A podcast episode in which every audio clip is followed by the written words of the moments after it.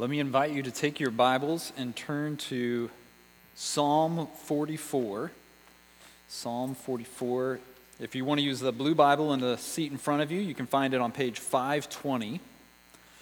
If you're just joining us, we are taking some time this summer to walk through the Psalms, and we are just taking them as they come.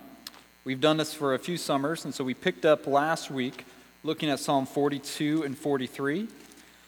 And so, if my math is correct, the next number after 43 is 44. I hope so, because that's what I prepared for today. So, we're going to be looking at Psalm 44 this morning. Let me invite you to hear the word of the Lord. O God, we have heard with our ears, our fathers have told us what deeds you performed in their days, in the days of old you, with your own hand, drove out the nations, but them you planted. You afflicted the peoples, but them you set free. For not by their own sword did they win the land, nor did their own arm save them, but your right hand and your arm and the light of your face, for you delighted in them. You are my king, O God. Ordain salvation for Jacob. Through you we push down our foes. Through your name we tread down those who rise up against us. For not in my bow do I trust, nor can my sword save me. But you have saved us from our foes and have put to shame those who hate us. In God we have boasted continually, and we will give thanks to your name forever. But you have rejected us and disgraced us and have not gone out with our armies. You've made us turn back from the foe, and those who hate us have gotten spoil. You've made us like sheep for slaughter and have scattered us among the nations. You have sold your people for a trifle, demanding no high price for them. You've made us the taunt of our neighbors, the derision and scorn of those around us. You've made us a byword among the nations a laughing stock among the peoples. All day long, my disgrace is before me, and shame has covered my face at the sound of the taunter and reviler, at the sight of the enemy and the avenger. All this has come upon us, though we have not forgotten you, and we have not been false to your covenant. Our heart has not turned back, nor have our steps departed from your way. Yet you have broken us in the place of jackals and covered us with the shadow of death. If we had forgotten the name of our God or spread out our hands to a foreign God, would not God discover this? For he knows the secrets of the heart. Yet for your sake we are killed all the day long. We are regarded as sheep to be slaughtered. Awake! Why are you sleeping, O Lord? Rouse yourself. Do not reject us forever. Why do you hide your face? Why do you forget our affliction and oppression? For our soul is bowed down to the dust, our belly clings to the ground. Rise up, come to our help, redeem us for the sake of your steadfast love. This is the word of the Lord. Thanks be to God. Well, as we're looking at this psalm, I have a question for you this morning. If you were buying a product that you wanted to make sure lasted for a while, would you rather buy one that's only been tested in a controlled environment, like a laboratory, or would you rather have one that's been put through the wringer in real world situations? Let's imagine, to help unpack this, let's imagine you want to buy a truck. Or let's imagine you want to buy your pastor a truck. I don't know. We'll just throw that out there. Let's say there's two trucks to choose from. For the first truck, I tell you a little, about, a little bit about it. I tell you, listen, this truck, the scientists, they've performed all the calculations in their offices, and the computer simulations they ran on this truck says that, man, it will hold up to rough treatment. Eh, but the testing they did, it was done in this temperature controlled environment, kept at a comfortable 70.1 degrees. and it was kept free from dust and debris. And in those tests, though, man, the truck did amazing. And as long as you drive it carefully and you keep it on perfectly paved roads in a moderate climate, this truck will be great. Have I sold you yet? That's truck one. Now, the second truck, it was tested differently. And because I was like, I, I need to give real world experiences, so I looked up. The first one I found was a Ford truck. So if you're like a Chevy person and that offends you, I'm sorry, but I'm going to talk about Fords. What do they do to Ford trucks before they send them to dealerships? Here's a few of the things they do. Anything on the truck that opens and closes, everything from door handles, windows, locks, tailgates, levers, anything that opens and closes, they simulate 10 years of use. So doors get opened and closed 10,000 times. No, I'm sorry. I was way under. 84,000 times. Windows go up and down 26,000 times. Then another test they do, which I think is probably to prepare for Indiana driving, they drive over a track of 2,700 potholes that are, yes, you know, that are four inches deep and up to 30 inches wide. Then, rather than a comfortable climate control, they freeze the parts all the way down to negative 60 and start it over and over for about 150 hours then they turn the temperature up to 250 and run the engine up to 8,000 RPMs, which is really hot, while they're draining the oil just to see how it'll do. And only once they've convinced that it passes all these crazy, harsh, extreme tests, then they're ready to send trucks like that to the dealership. So, which truck do you want?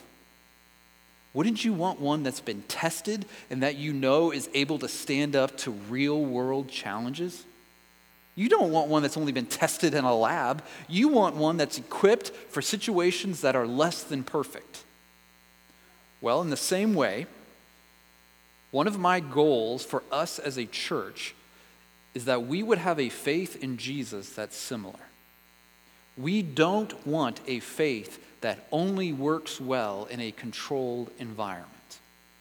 A faith that's strong when we're in the laboratory of a quiet time or in a church service. But the minute we take it off road into the challenges of real life, it breaks down. We want a hope in Jesus and the gospel that will hold even when circumstances are far from ideal. We want a faith that keeps going even when the road gets rough.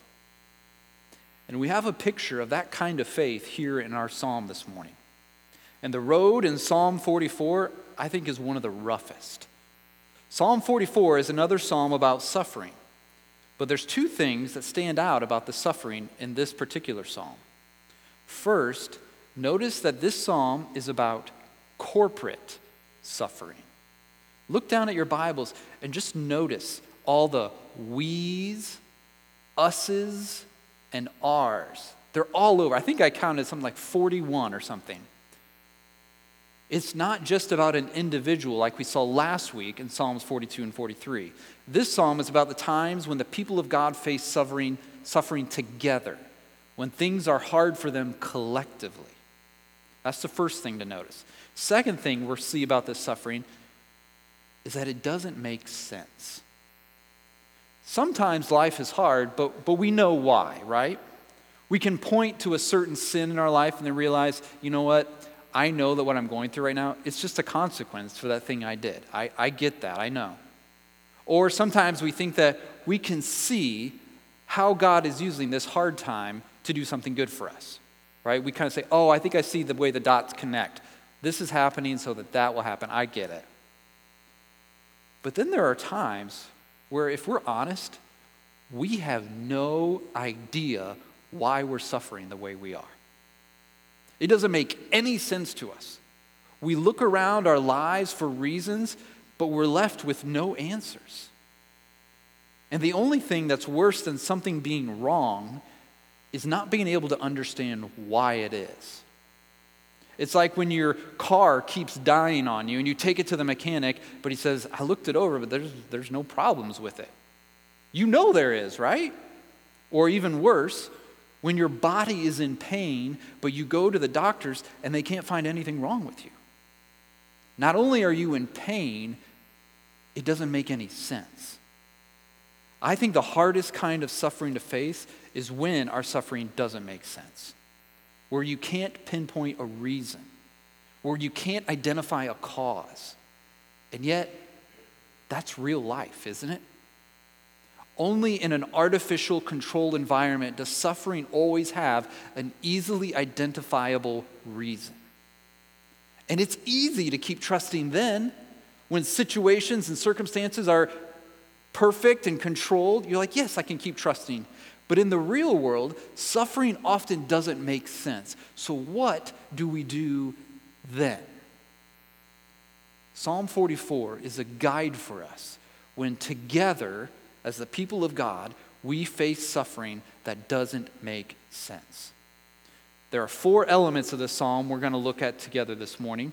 So here's kind of your headers, your roadmap for where we're going. In verses 1 to 8, this song sings about God's previous help. Then in verses 9 to 16, he transitions into their present suffering. Verses 17 to 22 looks at their protest of faithfulness.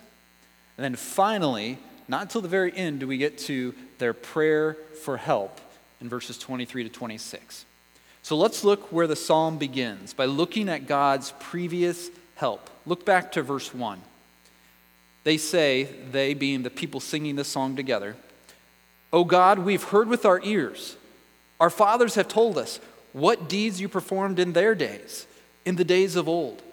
You, with your own hand, drove out the nations, but them you planted. You afflicted the peoples, but them you set free.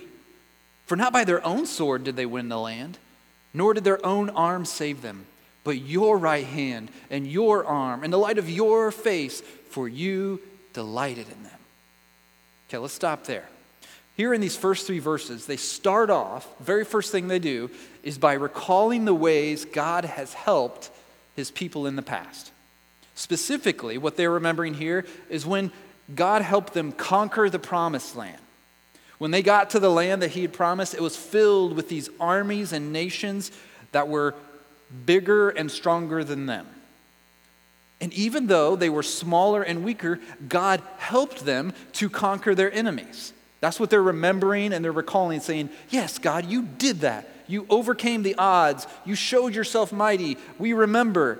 And I want to point out three things about these verses. First, they know that their conquering was only by God's help. See that? And there's no doubt they're saying, He did it. They remember they remember the deeds that you performed. You drove them out. You afflicted. You planted. You caused our fathers to flourish in the land. And then look at verse 3. As if there was any doubt, they say, It wasn't by our own sword. When they say that, what they're saying is, It, it wasn't because of our superior weapons, it wasn't because we had better resources. Not only that, but it, it wasn't our own arm that saved us, meaning it wasn't our strength, it wasn't our abilities. Instead, what was it? It was God's right hand and His arm and the light of His face. They are absolutely convinced when they look back at the great victories of God's people in the Bible, they're saying it was God who ultimately did it, not the people. He gets the credit because He gave the help. That's the first thing to make sure we see right off the bat. Second, why did He give them that kind of help? Look at verse 3 for you delighted in them. God helped them because he loved them. He took pleasure in his people. He didn't help them because they deserved it. He didn't help them because they earned it or showed themselves worthy of it.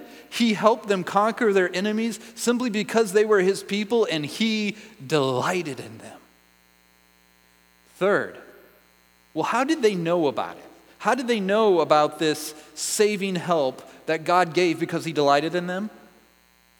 Verse 1 tells us they heard about it from their fathers. the older generations made sure to tell the younger generations the mighty acts of God to help his people in the past. Why did they do that? So that when they face trials and face enemies of their own, the new generation can look back and see how God helps the people that he delights in. And when they see that, their faith will be strengthened so that they too can hope in God. And friends, this, this concept is so important for us to embrace. The Bible is filled with reminders of the importance of recounting to younger generations what God has done. Listen to just one example from Psalm 78. It says, Give ear, O my people, to my teaching. Incline your ears to the words of my mouth. I will open my mouth in a parable. I will utter dark sayings from of old. Now listen things that we have heard and known, things that our fathers have told us.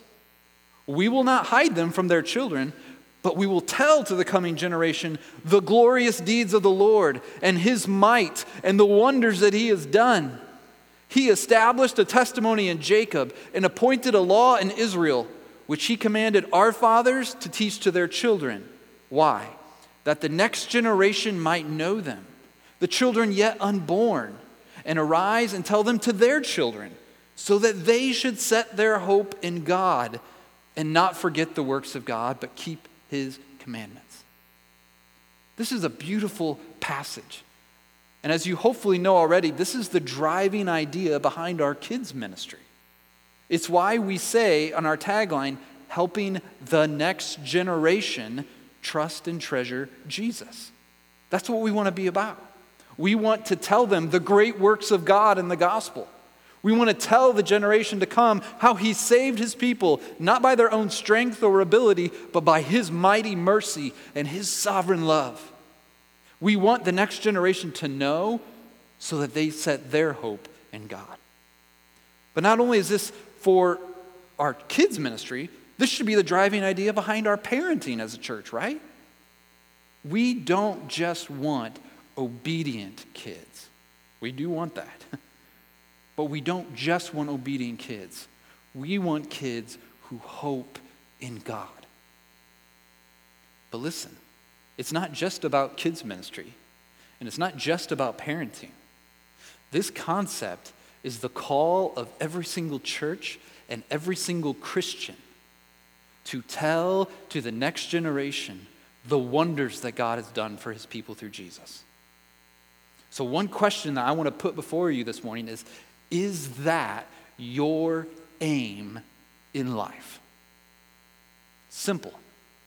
Is part of your aim to make sure the next generation, whatever generation you are, do the generations below you know who this God is when we sing, This is our God?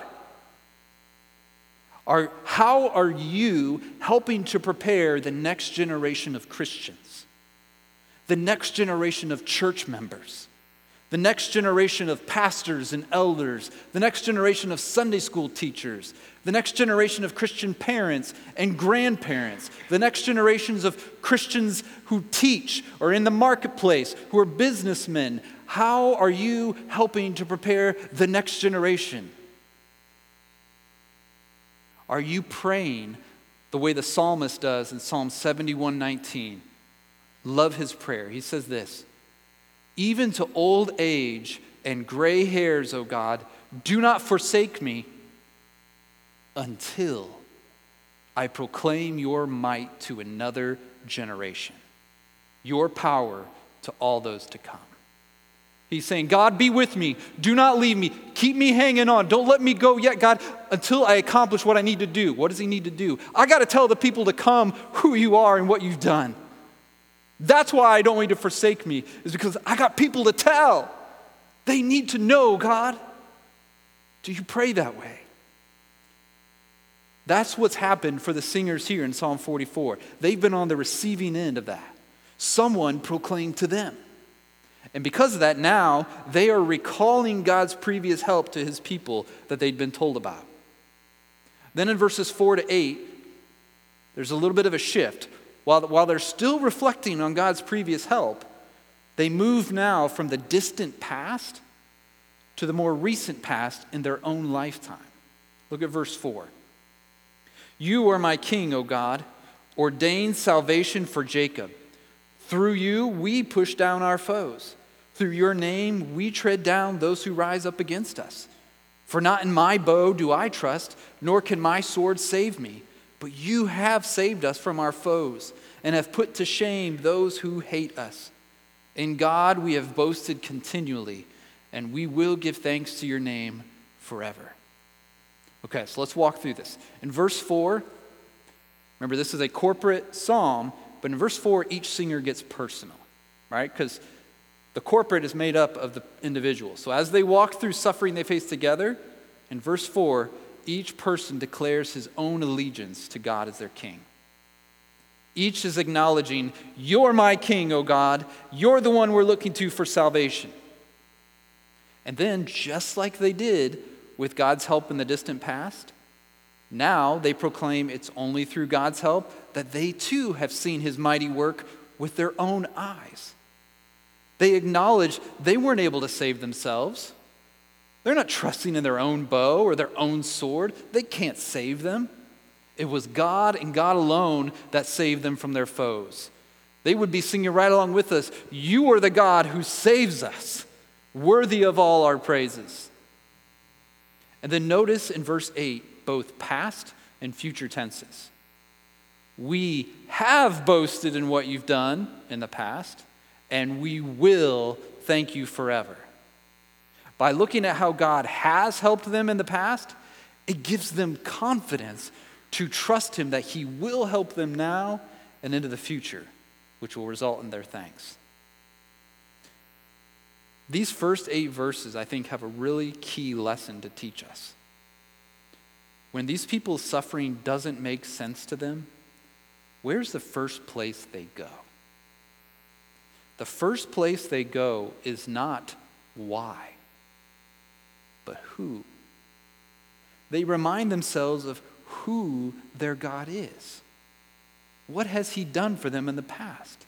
They remember His power and His help, both in the history of His people, but also in their own lives.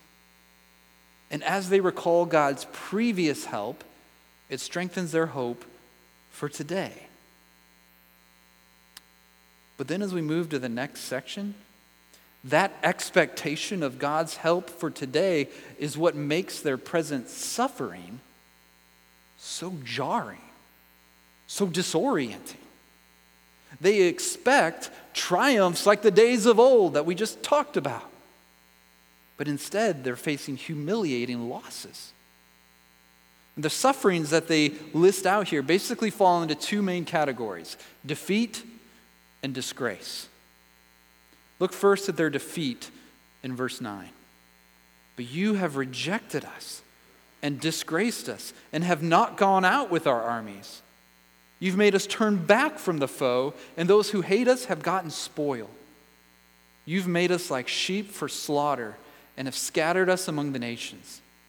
You have sold your people for a trifle, demanding no high price for them. So instead of leading their armies to these great conquests like before, God has let them be slaughtered like sheep. Imagine how confusing and baffling this was to them. God had given them victory after victory after victory. And even when it looked unlikely, even when they faced long odds and difficult battles, God had come through again and again and again. But now, the enemy is crushing them. Their foes have them on the run, and they are robbing them of their things and taking them as spoil. Verse 12 says God had sold his people for a trifle, demanding no high price for them.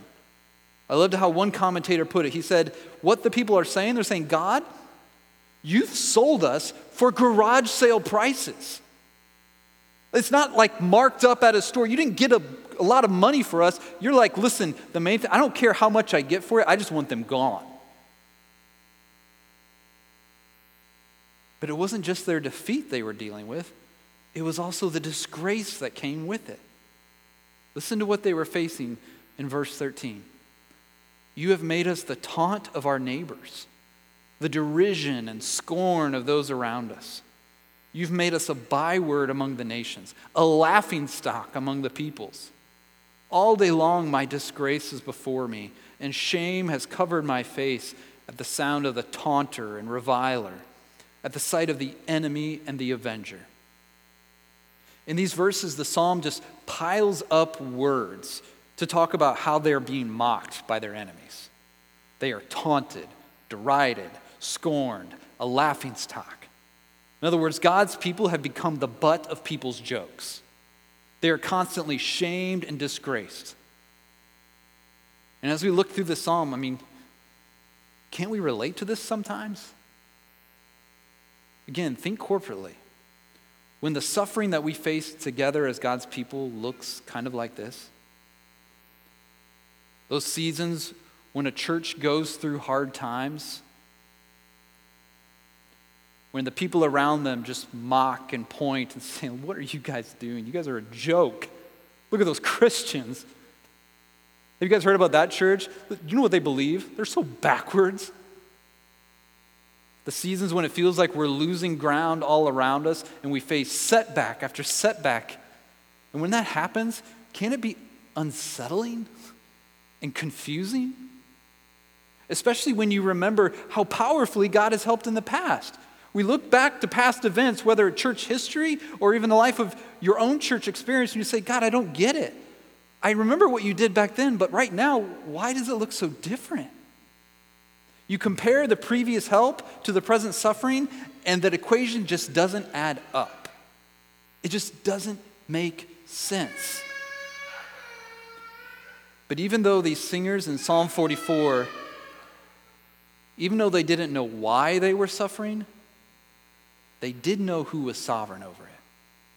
Did you notice the repeated refrain in verses 9 to 16?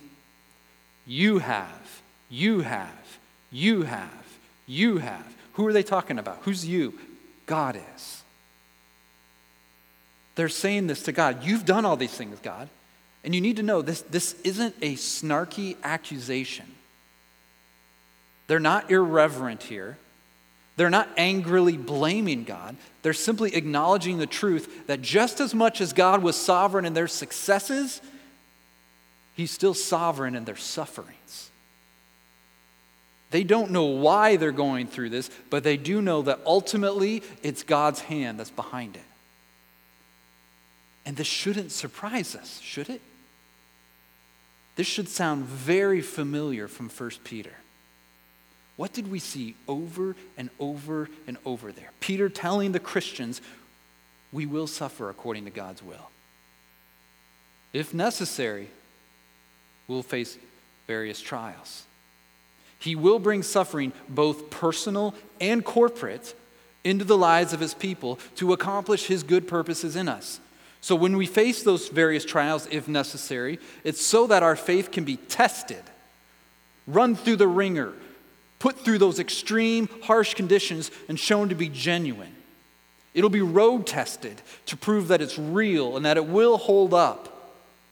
Because, friends, remember, God is preparing not just persons, but a people to be his son's bride. And the aisle we walk down to meet our groom is the path of suffering. But knowing all this doesn't magically solve all our problems when we suffer, it can still be confusing and still not make any sense to us. Sometimes we still can't understand why we're going, why am I going through this? Like not just in the abstract suffering, but God, why, why is this happening? God, why does it seem like you've rejected us? Why does it seem like you're not helping us the way you have in the past? And often when our suffering doesn't make sense, one of our first looks is inward. Right? We wonder have I done something? What, what sin is it in my life that's causing this suffering? Haven't you found that to be true? That when things are hard in your life, we often assume that the hardship we're facing is somehow connected to a wrong we've done. But that's what only adds to the confusion of the people in this psalm. They've searched their collective hearts and they can't find any cause for God to do this. In verses 17 to 22, they lay out their protest of faithfulness. Look there, listen to what they say. They say, All this has come upon us, though we have not forgotten you, and we've not been false to your covenant. Our heart has not turned back, nor have our steps departed from your way. Yet you have broken us in the place of jackals and covered us with the shadow of death. If we had forgotten the name of our God or spread out our hands to a foreign God, would not God discover this? For he knows the secrets of the heart. Yet for your sake, we are killed all the day long. We are regarded as sheep to be slaughtered. They're so confused here because they can't identify any sin that might be the cause of this suffering. If they could just put their finger on and say, oh, this makes sense that we're experiencing this because collectively we've been a little apathetic in our worship. Or we, you know, people haven't been giving generously to the Lord. Or there's been some division. There's something that they can point to and say, oh, that makes sense. That's happening, so now we're suffering but they're confused because they haven't forgotten God. They haven't been living like they don't have a God. And they haven't broken his covenant with them. Instead, they're saying, God, we've been faithful. And this is really important to note that word faithful. Because what they're claiming here is not sinlessness. Like, don't read this and just brush it off as some that, like, they're just so un- self unaware. Like, oh, you guys are sinning just because you can't see it. No, no, no, no. They're not claiming sinlessness, they're claiming covenant faithfulness.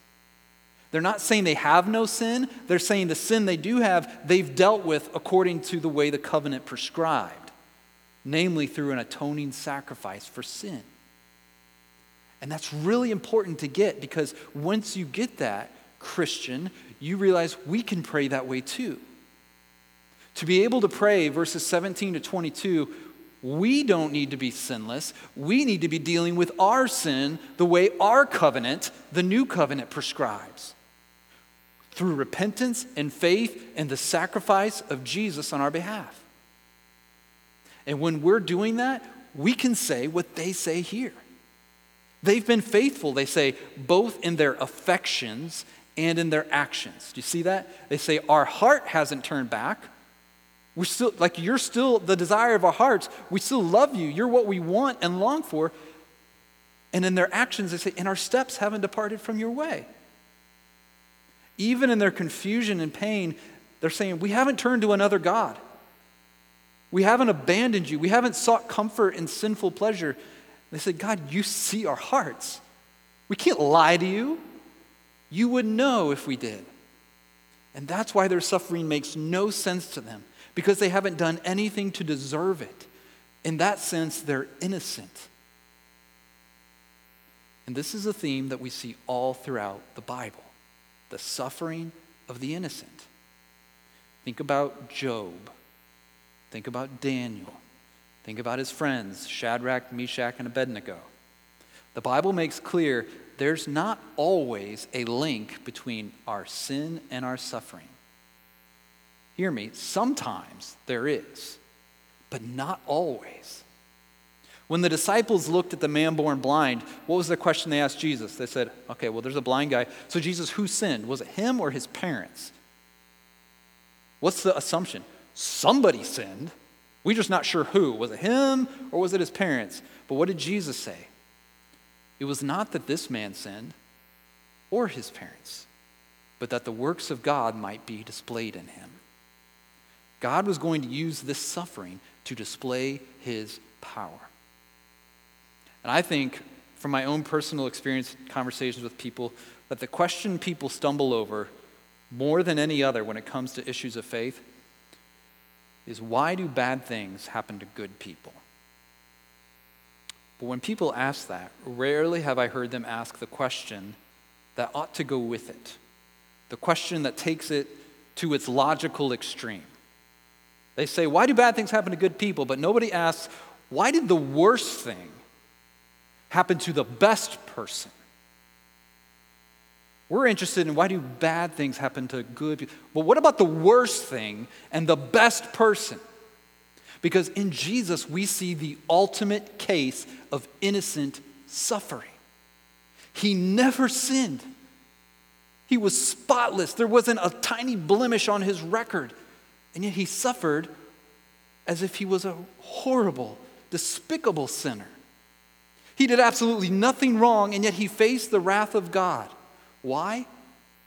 To pay for our sin, to display the power of God to save sinners, and to provide the sacrifice we need so that we can be his covenant people. And when we belong to Jesus, the innocent sufferer, we follow in his steps. We too will face suffering that's not directly connected to any sin we've committed. As verse 22 says, we will face suffering simply because we belong to him. As they say, for your sake. It's because we're your people, God. It's for your sake we are killed all the day long. We are regarded as sheep to be slaughtered. Just like we saw in 1 Peter, we will face persecution because we belong to Jesus. But hear this even though we might face suffering without cause, we will never face suffering without purpose. And while we don't know all God's purposes in our suffering, He graciously lets us see one here in the last section. And that purpose we see in the last section is to drive us back to desperate dependence and prayer. Look with me at verse 23. This is their prayer for help. They say, Awake! Why are you sleeping, O Lord? Rouse yourself. Do not reject us forever. Why do you hide your face? Why do you forget our affliction and oppression? For our soul is bowed down to the dust, our belly clings to the ground. Rise up, come to our help. Redeem us for the sake of your steadfast love. As you read these verses, you can, you can hear the desperation in their voice. And when you're suffering, especially when it doesn't make any sense, I love their prayer because in those moments, when you're just at your wits' end and your heart is in turmoil, you cut through all the jargon in prayer. And instead, you pray bold, direct prayers. Verse 23, they just pray, God, wake up. As they're going through this, they feel like, God, it feels like you're asleep. They start to feel like the disciples did in the boat with Jesus when they were going across the sea and the storm hit. The waves are crashing, the boat's filling up with water. And remember, what did they say to Jesus? Jesus, wake up. Don't you care that we're perishing? Now, we know that's a ridiculous question, right? Of course he cared. But when we're suffering, isn't it easy to wonder if God knows or cares what it is we're going through? when it makes no sense, we want to pray the same way, don't we? Wake up, God! Where are you in this? Are you sleeping? Don't you care? Why do you forget our affliction and our oppression? Friends, here's the really, really good news our God never sleeps, and our God never forgets. Psalm 121 says, My help comes from the Lord who made heaven and earth. He will not let your foot be moved. He who keeps you will not slumber. Behold, he who keeps Israel will neither slumber nor sleep. This is good news because the God who helps us never falls asleep on the job. He's never too worn out from the help he gave you yesterday to say, I just need a day to recover. He says, I don't sleep. When you need help, I'm there and I'm wide awake, ready to save. And not only does he not sleep, we never slip his mind. Isaiah 49 Zion said, The Lord has forsaken me, my Lord has forgotten me. To which God says, Can a woman forget her nursing child? That she should have no compassion on the son of her womb? Even these may forget, yet I will not forget you. Behold, I have engraved you on the palm of my hands, God said. He's saying, Christian, I won't forget you. In case you're worried, I look at my hands and see your name there. So we can boldly pray, Rise up, God, come to our help. And when we do, we can be confident that He will hear us and He will help us because He's awake and He's not forgetting. Jesus will come to us, and He showed us on that cross. He will come to us. And when those same hands that bear our names were pierced by nails for us, we see that demonstrated. Friends, Jesus faced Psalm 44 on our behalf. He was rejected and disgraced. He was sold for a trifle, a mere 30 pieces of silver. Soldiers divided his garments like spoil. He was taunted and scorned, and he was slaughtered like a sheep as God hid his face. Even though he had not forgotten God, he had been faithful. And because he was, we have hope. Because notice what our hope for God's help is based on in verse 26 not our own faithfulness, but on God's. According to his character and his steadfast love. That's what their prayer hinges on. They don't say, God, hear us because we haven't abandoned you. They say, God, hear us for the sake of your steadfast love. To wrap this up, I want to go back to verse 22 for a second. As, we, as you probably know when we, when we read over it, it sounds familiar because Paul quotes that verse, right, in Romans 8. And how Paul uses verse 22 in Romans 8 is really helpful for us when our suffering doesn't make sense. Because Paul's not just plucking a verse out of nowhere, just, oh, that reminds me. He's got Psalm 44 in his mind. He's seeing a parallel, and so he's saying, he's drawing a connection. See, in Romans 8, he's writing to Christians, to people like you and me as followers of Jesus, and he's telling them in Romans 8, you will face suffering. You will face suffering on your way to glory. In fact, he tells them, you will groan as you wait for the day your redemption is complete.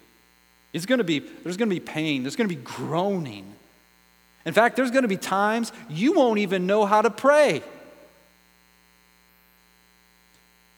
Then, as he quotes Psalm 44, verse 22, about being killed for God's sake and regarded as sheep to be slaughtered, he sandwiches it between two glorious realities for us to hang on to when suffering doesn't make sense.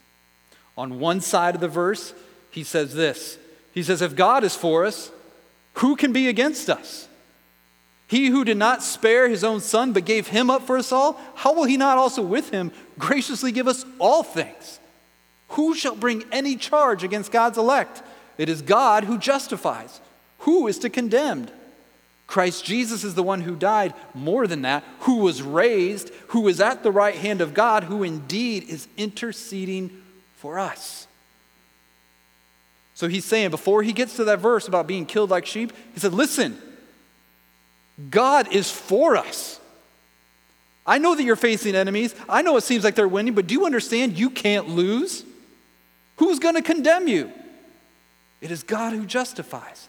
He's saying God is our help, and He's proven it on the cross by giving you His Son.